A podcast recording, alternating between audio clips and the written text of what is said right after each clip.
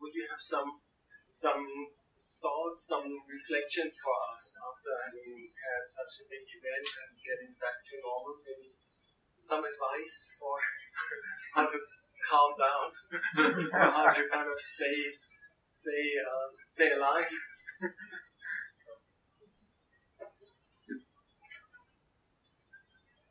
well, just being a witness to the state of mind.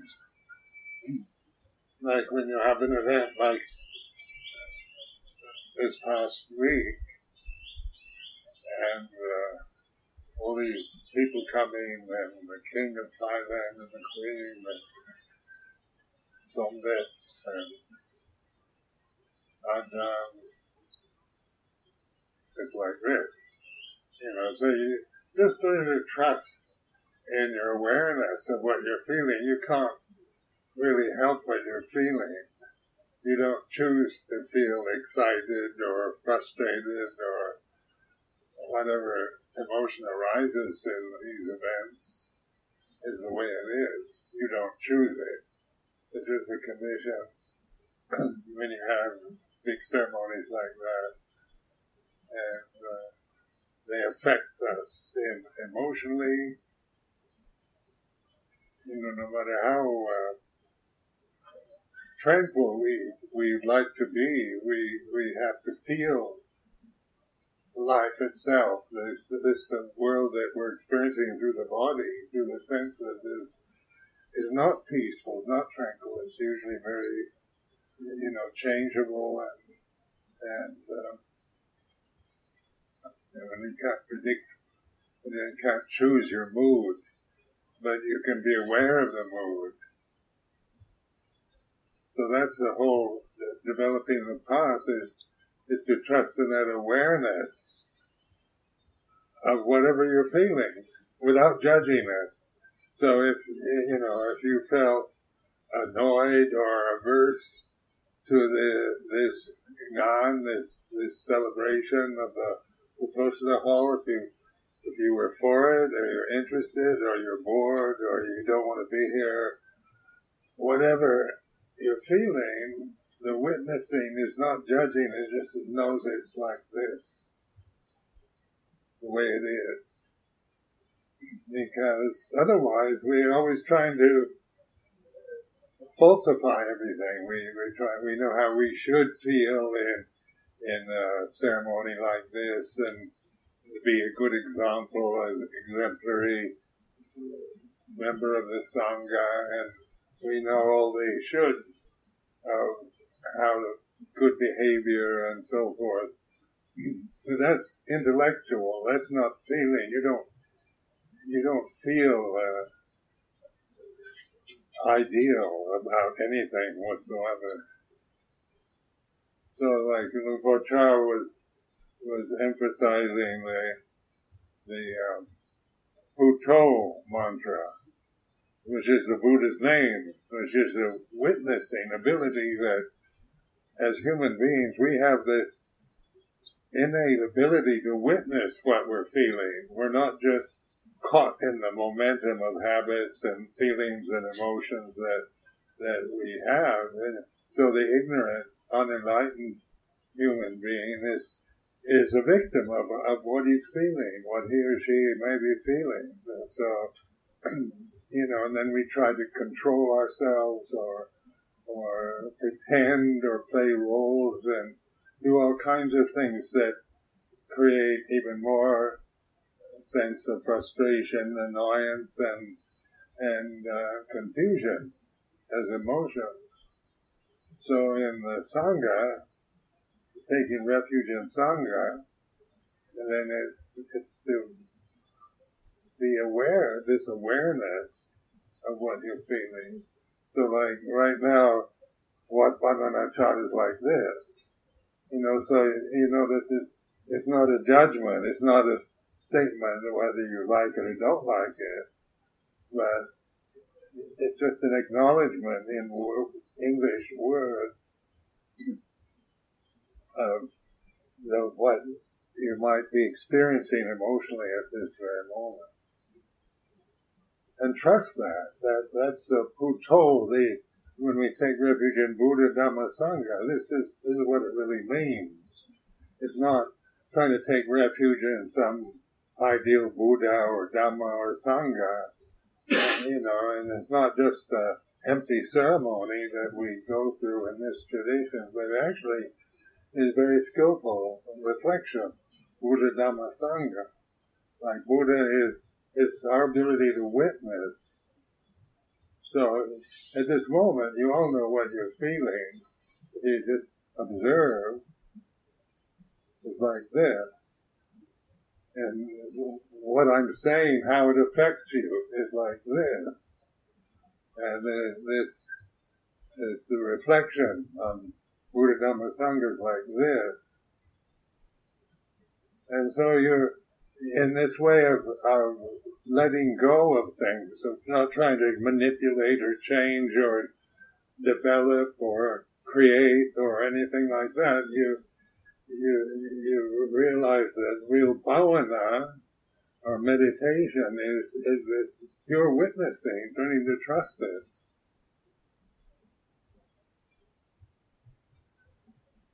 So in my own experience, like uh, going to England, for example,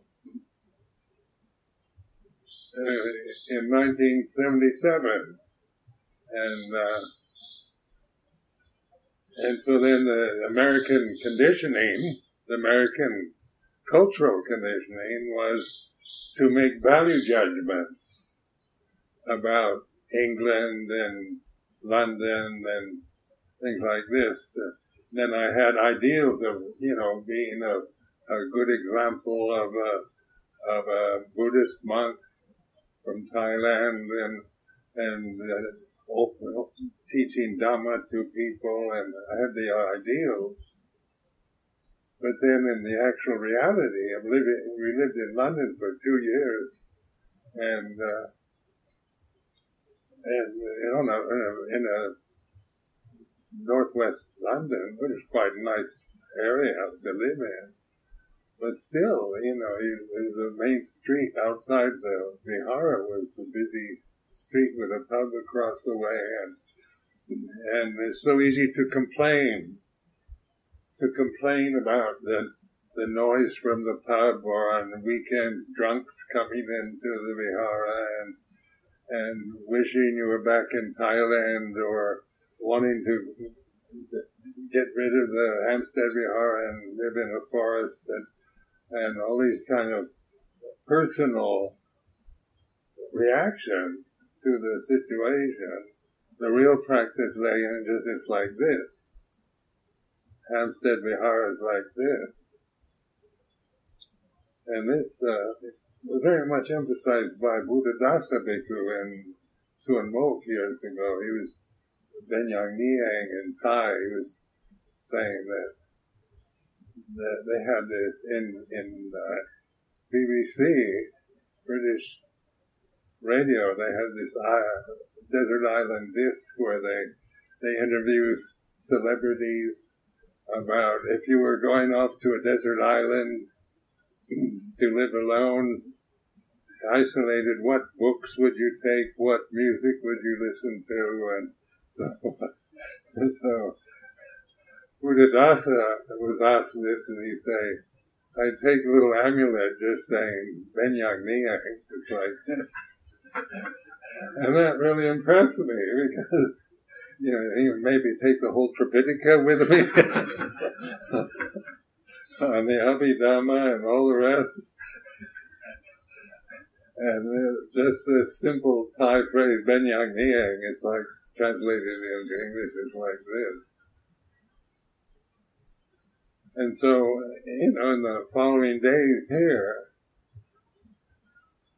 be aware, not you're not the judge anymore. You're not the the, ju- the the judgment issue is intellectual. It's about right and wrong and what's acceptable, unacceptable.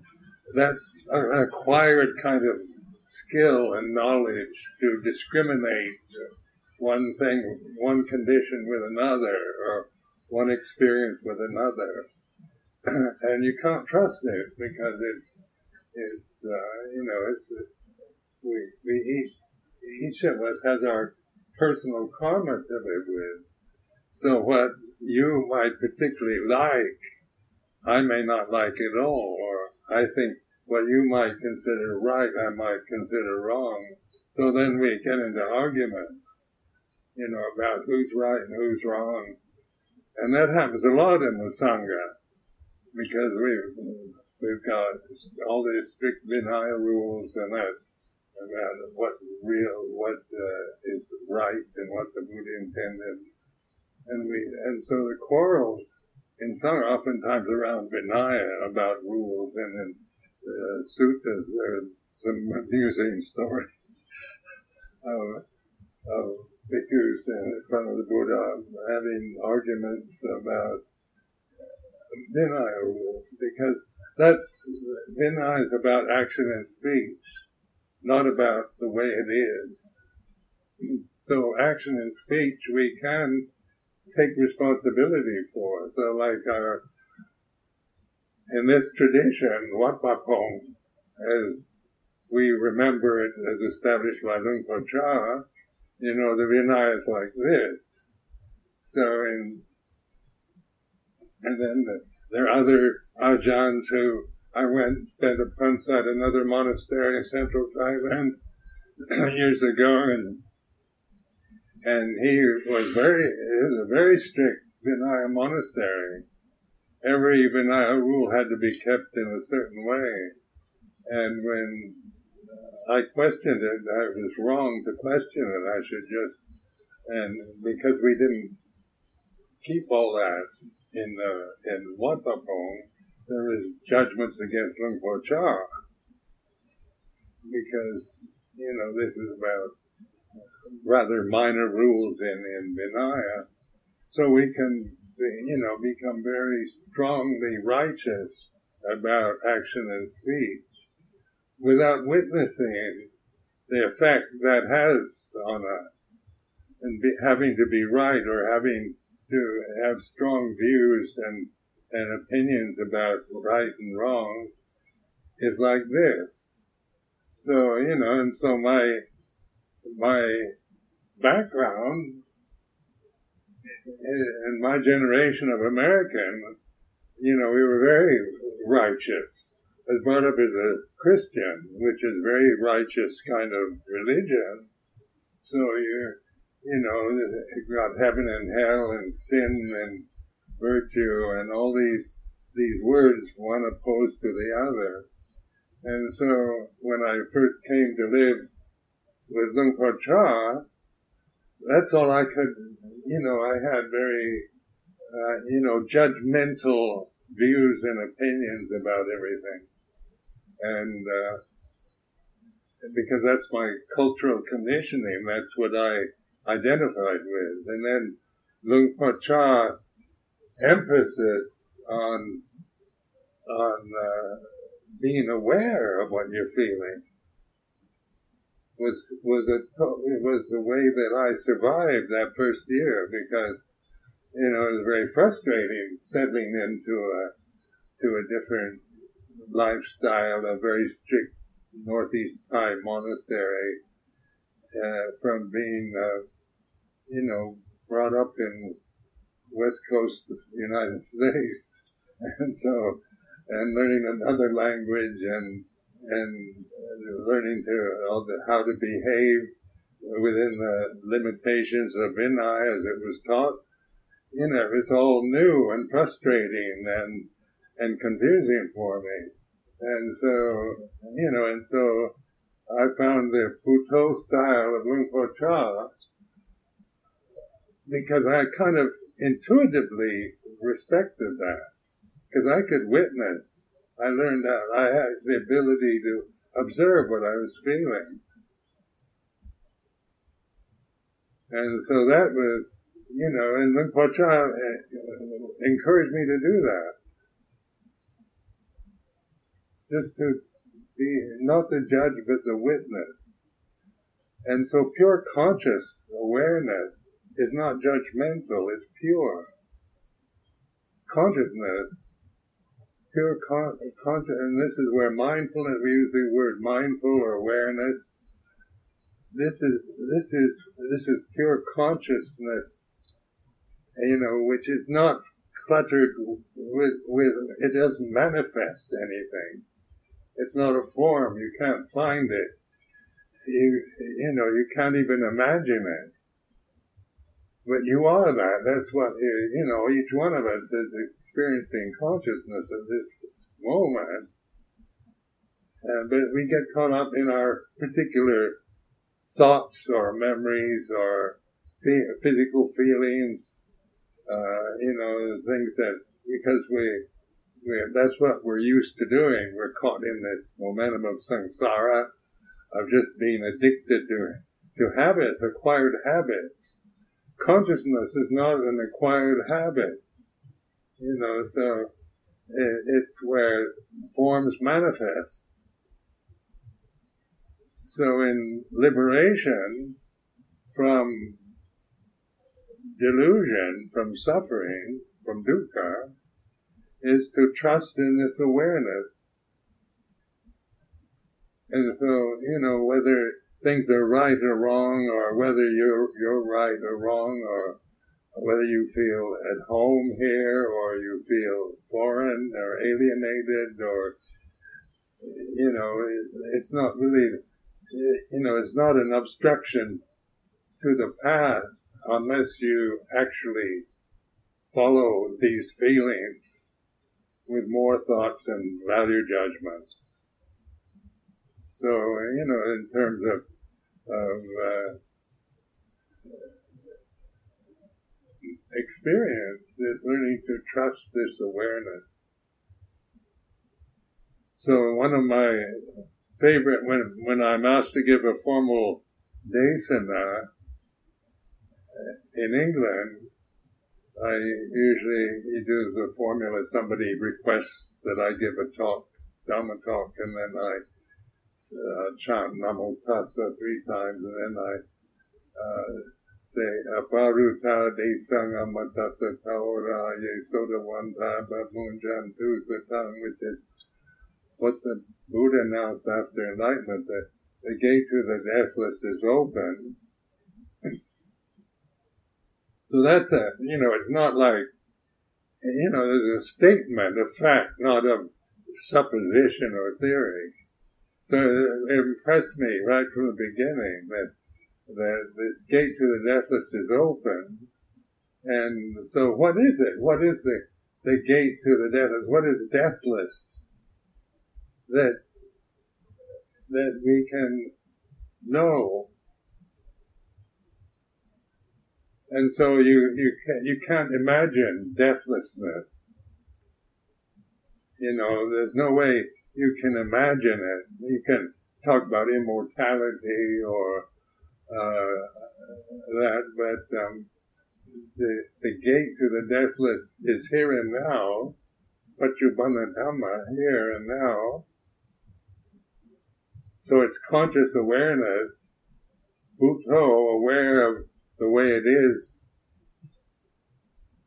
as as you witness, as you're willing to just witness it like this. So wherever you go, whatever monastery you go to after here, you know, it is the way it is. And so you, you know, you, you know, like the Buddha's advice was if it has, you know, uh, if it teaches Dhamma, if there's teaching of Dhamma and the, the Vinaya is respected, that's good enough. Doesn't have, it could be in Bangkok or, or in the forest or in a different continent or wherever. It's not the issue. Is just the, the Dhamma is, is, uh, respected and taught and Vinaya is is is good, is respected. So the branch monasteries of Wat Pah Pong, you know, they all have this, and in the, in in Europe or America, they we try to live within this this uh, these, these limitations on the traditional form. The you know the the Wat Pah Pong style is is respected. We try to adapt to that as best we can in in different climates, different cultures. But basically, the, the Vinaya is taught and respected in the branch monasteries, and then uh, the Dhamma is taught. Is, and the Dhamma is is the way it is. All conditions are impermanent. You know, so that's that's quotation from the scriptures. But then in terms of bhavana, we, you know, in the beginning years of vipassana insight practice, we, we begin to observe impermanence in just the experiences that we have, uh, emotionally, uh, physically, through the senses, because culturally we're not encouraged to do that in Western culture, we nobody you know taught me to to, to contemplate impermanence until I became a Buddhist monk, and then it was part of the encouragement to to reflect on it. It is you know just what we see, hear, smell, taste, touch, what we feel, what we think, memory, the physical body of everything is everything is impermanent and, and so it's unsatisfactory. You know, to put your trust and faith in conditioned phenomena, you know, is, is it leads to a lot of suffering because it's untrustworthy. The only thing you can trust about it is that it changes. And so but that's a reflective position rather than trying to hold on to make something not change. Like trying to make what na cha not change. You can't do it, can you? and so, you know, coming here after all these years where it's changed considerably, you know, from from just a burial ground for the village of Bungwai to a, a beautiful monastery. Is changed, you know, the changes have happened because that's the way things are. But if if I think, well, you know, when you're an old monk, you can be very, you can think, well, the younger generation, they didn't have to go through all the suffering we did when Wat Pah Pong was no electricity. You had to draw water from the well. Uh, to make a telephone call, you had to go into the town of Warin, and um, and now everybody's got iPhones and iPads. and so old monks, we can make value judgments about that. About, you know, in the old days it was you know, a lot tougher. I don't know what it's going to be like with all this high tech and so forth. When we get caught in that kind of thinking, we become old-fashioned monks or old men who make value judgments about the younger generation. And you, you know, I don't want to be like that. I don't want to be caught in just wasting this time as a Buddhist monk idealizing the past, but in trusting in, in awareness in the present. That's all that's the matter, no matter, you know, how the changes go, how they, you know, how they develop or don't develop.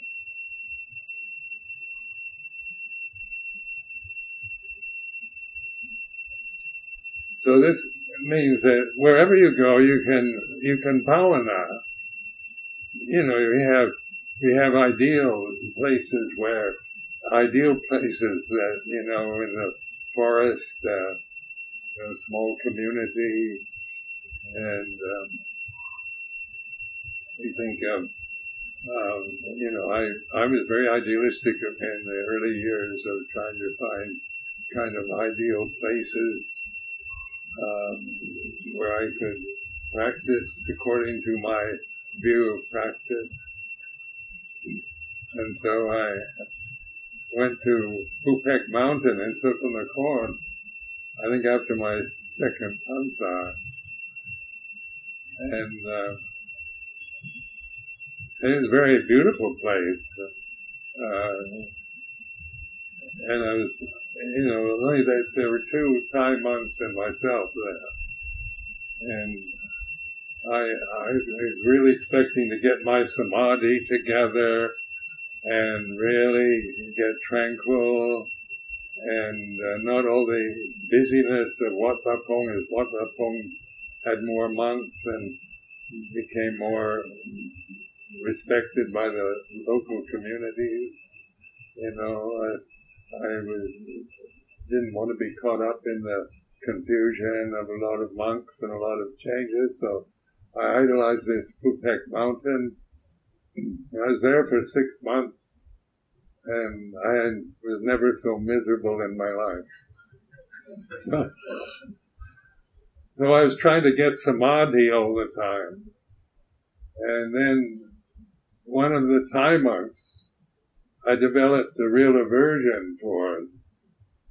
So I became obsessed with, with aversion towards this one monk. And then I caught malaria, and the village men had to carry me down this mountain.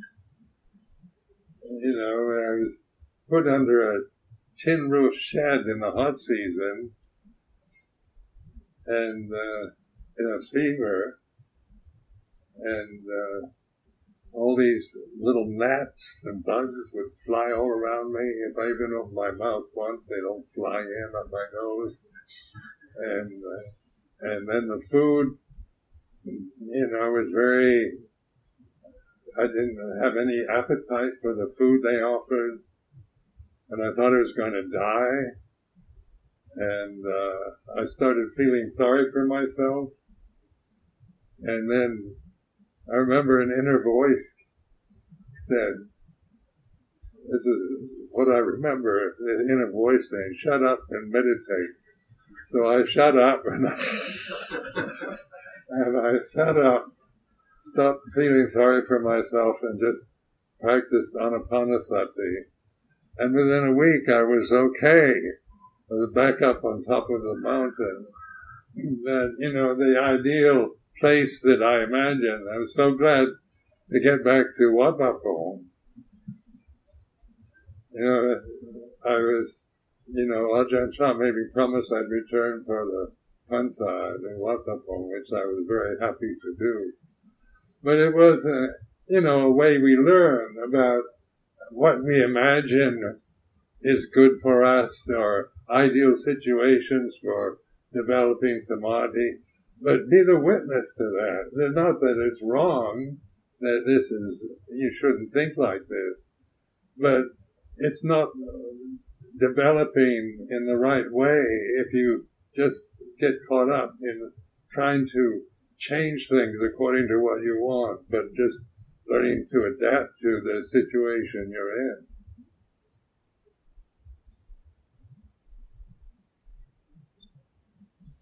So Wat Pah Pong now has become famous monastery. No, Chot's now very famous.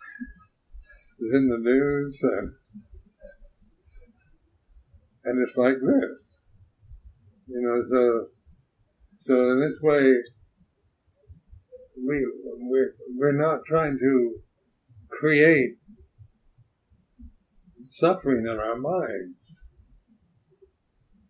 because wherever we are, we, you know, we're going to, you know, conditions are not always going to be what we want them to be. The monks that we live with, the lay people that support us aren't always, you know, the, what we like or want around us. But it is the way it is to, to feel aversion towards another monk is like this. When I open myself wide, I don't make a problem about it. Where ideally, I think I should have loving kindness for all monks, all people, all sentient beings. That's that's the ideal. I know that. what what I should, but the reality of this moment, the karmic result of this life, and this these habit patterns that I tend to identify with, I suddenly let go of, and they are the way they are, without judging whether they're good habits or bad habits. So, like Vinaya, then it's it, we can take responsibility for what we how we use our bodies and our speech. That's not asking something impossible. So Vinaya is just about that, about how we respond to life through action and speech. But the real practice is awareness of what you're actually feeling at all conditions, whether they're right or wrong, good or bad, or impermanent. And then sabbe dhamma anatta, all dhamma.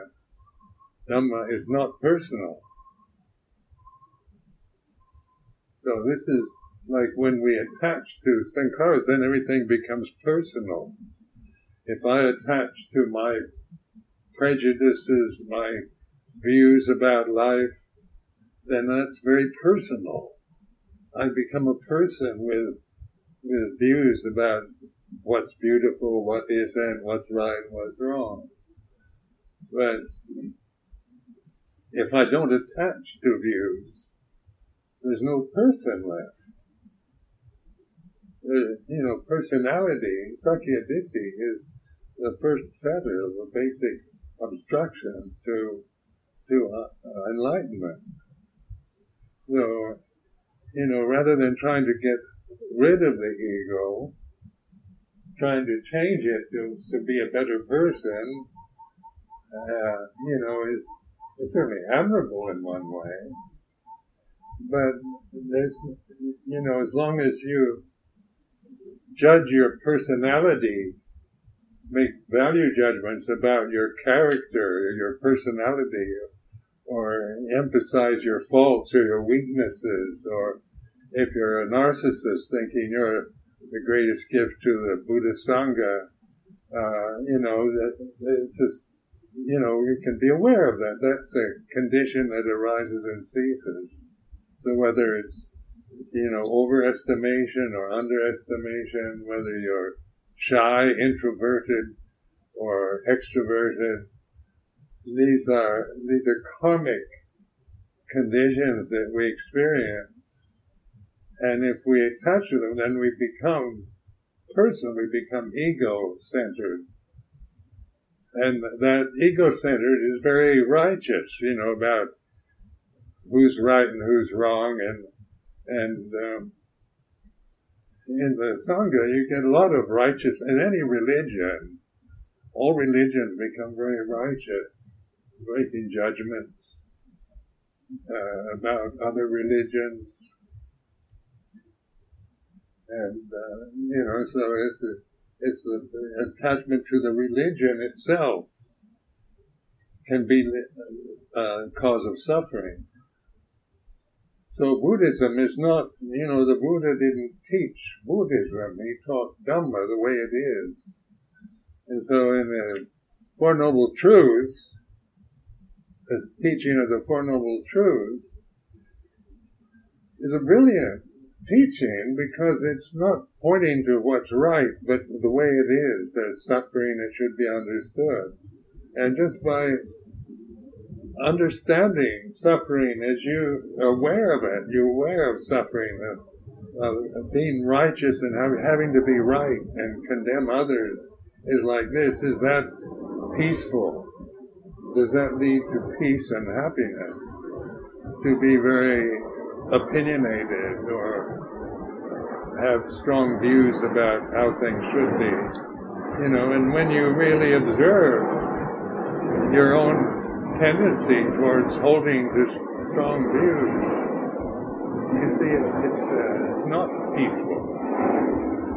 a lot of suffering to have to be right and condemn those who are wrong. That's not a, a state of mind that that uh, you know is is worthy of us because this this path is to understand suffering, not to not to try to just hold on to conventions and views about right and wrong, you know, that, that are subject to change and, and, uh, you know, and when you get older, like your memory is loss is a problem, and your, your physical degeneration, you know, as you can witness uh, sitting here in front of you, uh, is like this.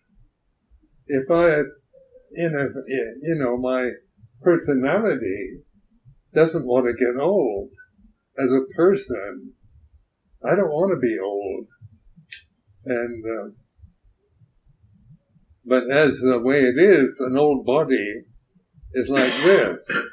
So the body's not self. So I don't create suffering around the aging process that the body's going through.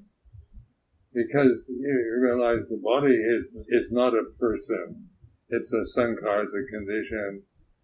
And, and not, not to take it personally, you know, how you look or, you know, how you, your, your age or your gender or all these issues of the present time are irrelevant because the the uh, the real presence that the Buddha is pointing to is your true nature is perfect awareness.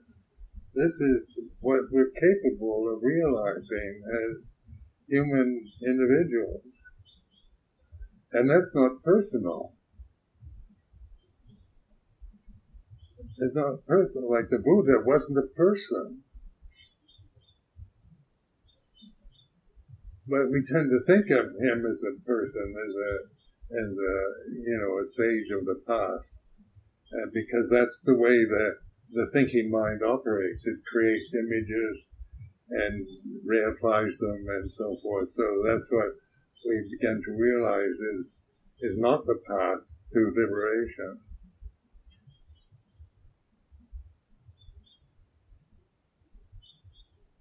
So, you know, in in uh, when Ajahn Asoka and I were in the States this past year, we caught COVID. And uh, we were in California. And, uh, and, you know, how, how much did we, his suffering is COVID. And, um, you know, when you, when you're just aware of it, it's, it's the way it is, you don't create suffering around it. No, you know, the, it's unpleasant symptoms and things like that, but uh, that's, you know, that's what diseases are. They're, nobody wants them. We want to be healthy and strong and youthful and vigorous and uh, so forth, because that's the, how we're conditioned from early on in life. When we're innocent children, we're conditioned to develop a sense of ourself as a as a male or female, as a, the racial identities or cultural identities, class identities. They're all acquired knowledge. They're not Dhamma. You know, they, they, they're made up by a human being, right and wrong, and all these conventional religions are made up. The, the scriptures, the Tripitaka is made up by human beings. You know, the Buddha didn't write anything. So the words of the Buddha are not, and they're not for grasping. Just becoming a Buddhist and believing in Buddhism is, might be, you know, good karma. It's a good karma to do that. But it's not liberating until you actually realize for yourself the, the, the reality that you actually are. Pure awareness, which is absolutely pure and perfect. So none of us, as personalities, think we're perfect.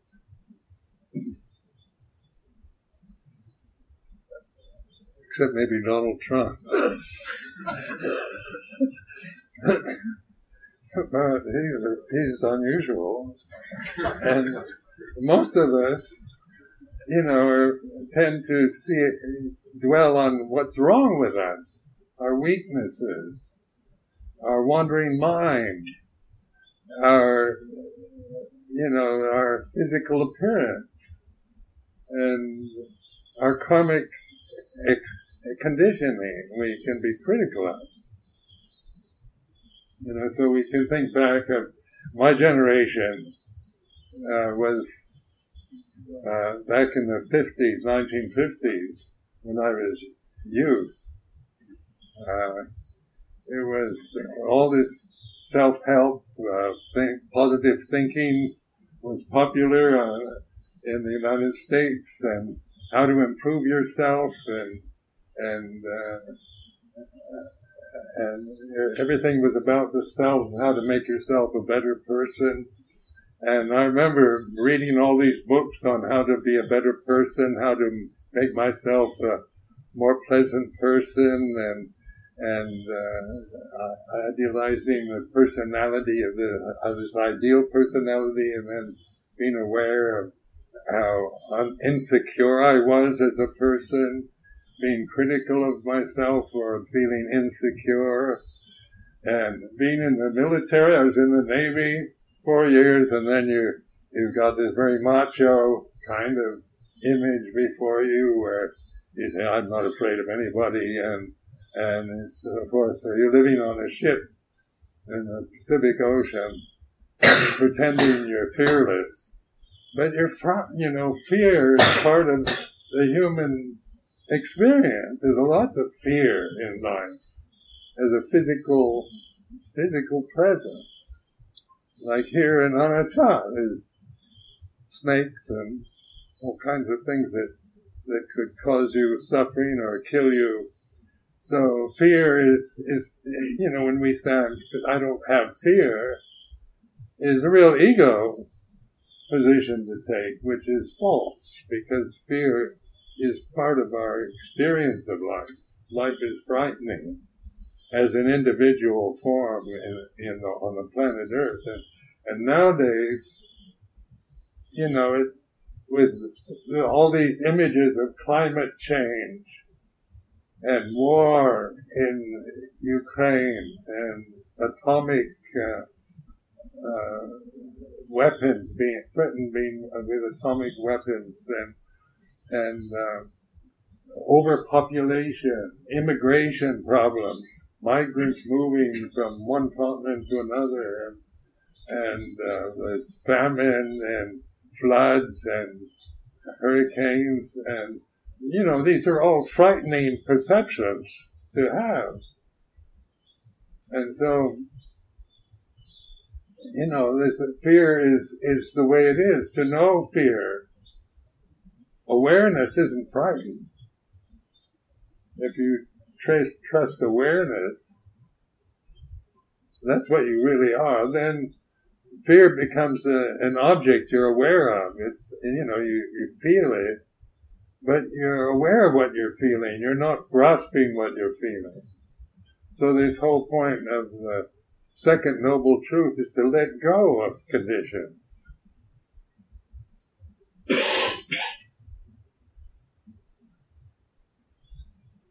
So this is, you know, this is a time where we're, we're not, we're not trying to play act to, to be anybody.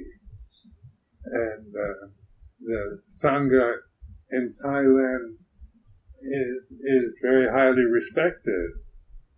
So, you know, it's uh, very nice living here as a Buddhist monk because everybody respects you. And, and you can't expect that in Western, in the West. But in terms of, uh, you know, in, in being respected and, and raised up, like I've been given these very high titles by the king and so forth. I, when you've been raised up with titles and the whole nation respects you, it's like this you know, so you're open to it. But you're not, you're no longer grasping that or expecting it or demanding it. So when disrespected, it's like this, the same way, you know. If, if I'm attached to, to being re- respected by society and I'm not, then I suffer. But if I'm not attached to being respected, doesn't mean I avoid it, but I, I'm no longer grasping that expectation. So when insulted is like this, and it all ends up in Nirodha, end of suffering, third noble truth. If you let go of everything, you know, and you see the you realize for yourself the suffering of attachment to desires, to forms, to conditions, when you know this for yourself, you have this insight, dassana, a kind of wisdom, insight into non-attachment. So the way of, of bhavana is really through non-attachment.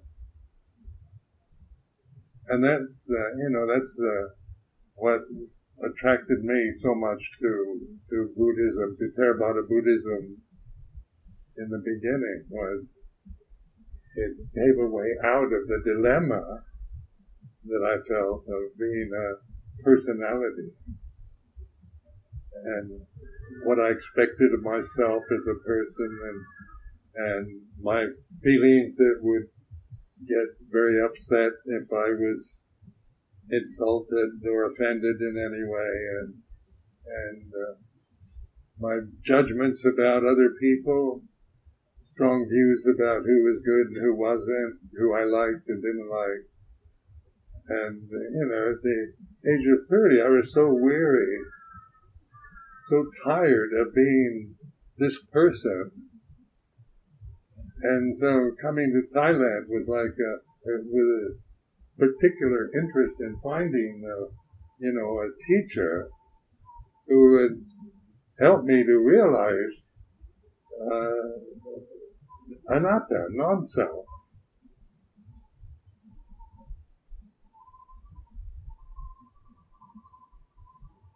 So I think I've spoken long enough. I haven't given a date enough for how many weeks? So much. Andamayang Vatakatha Sadhu Kalang Daramasi Sadhu Sadhu Sadhu. Anumodha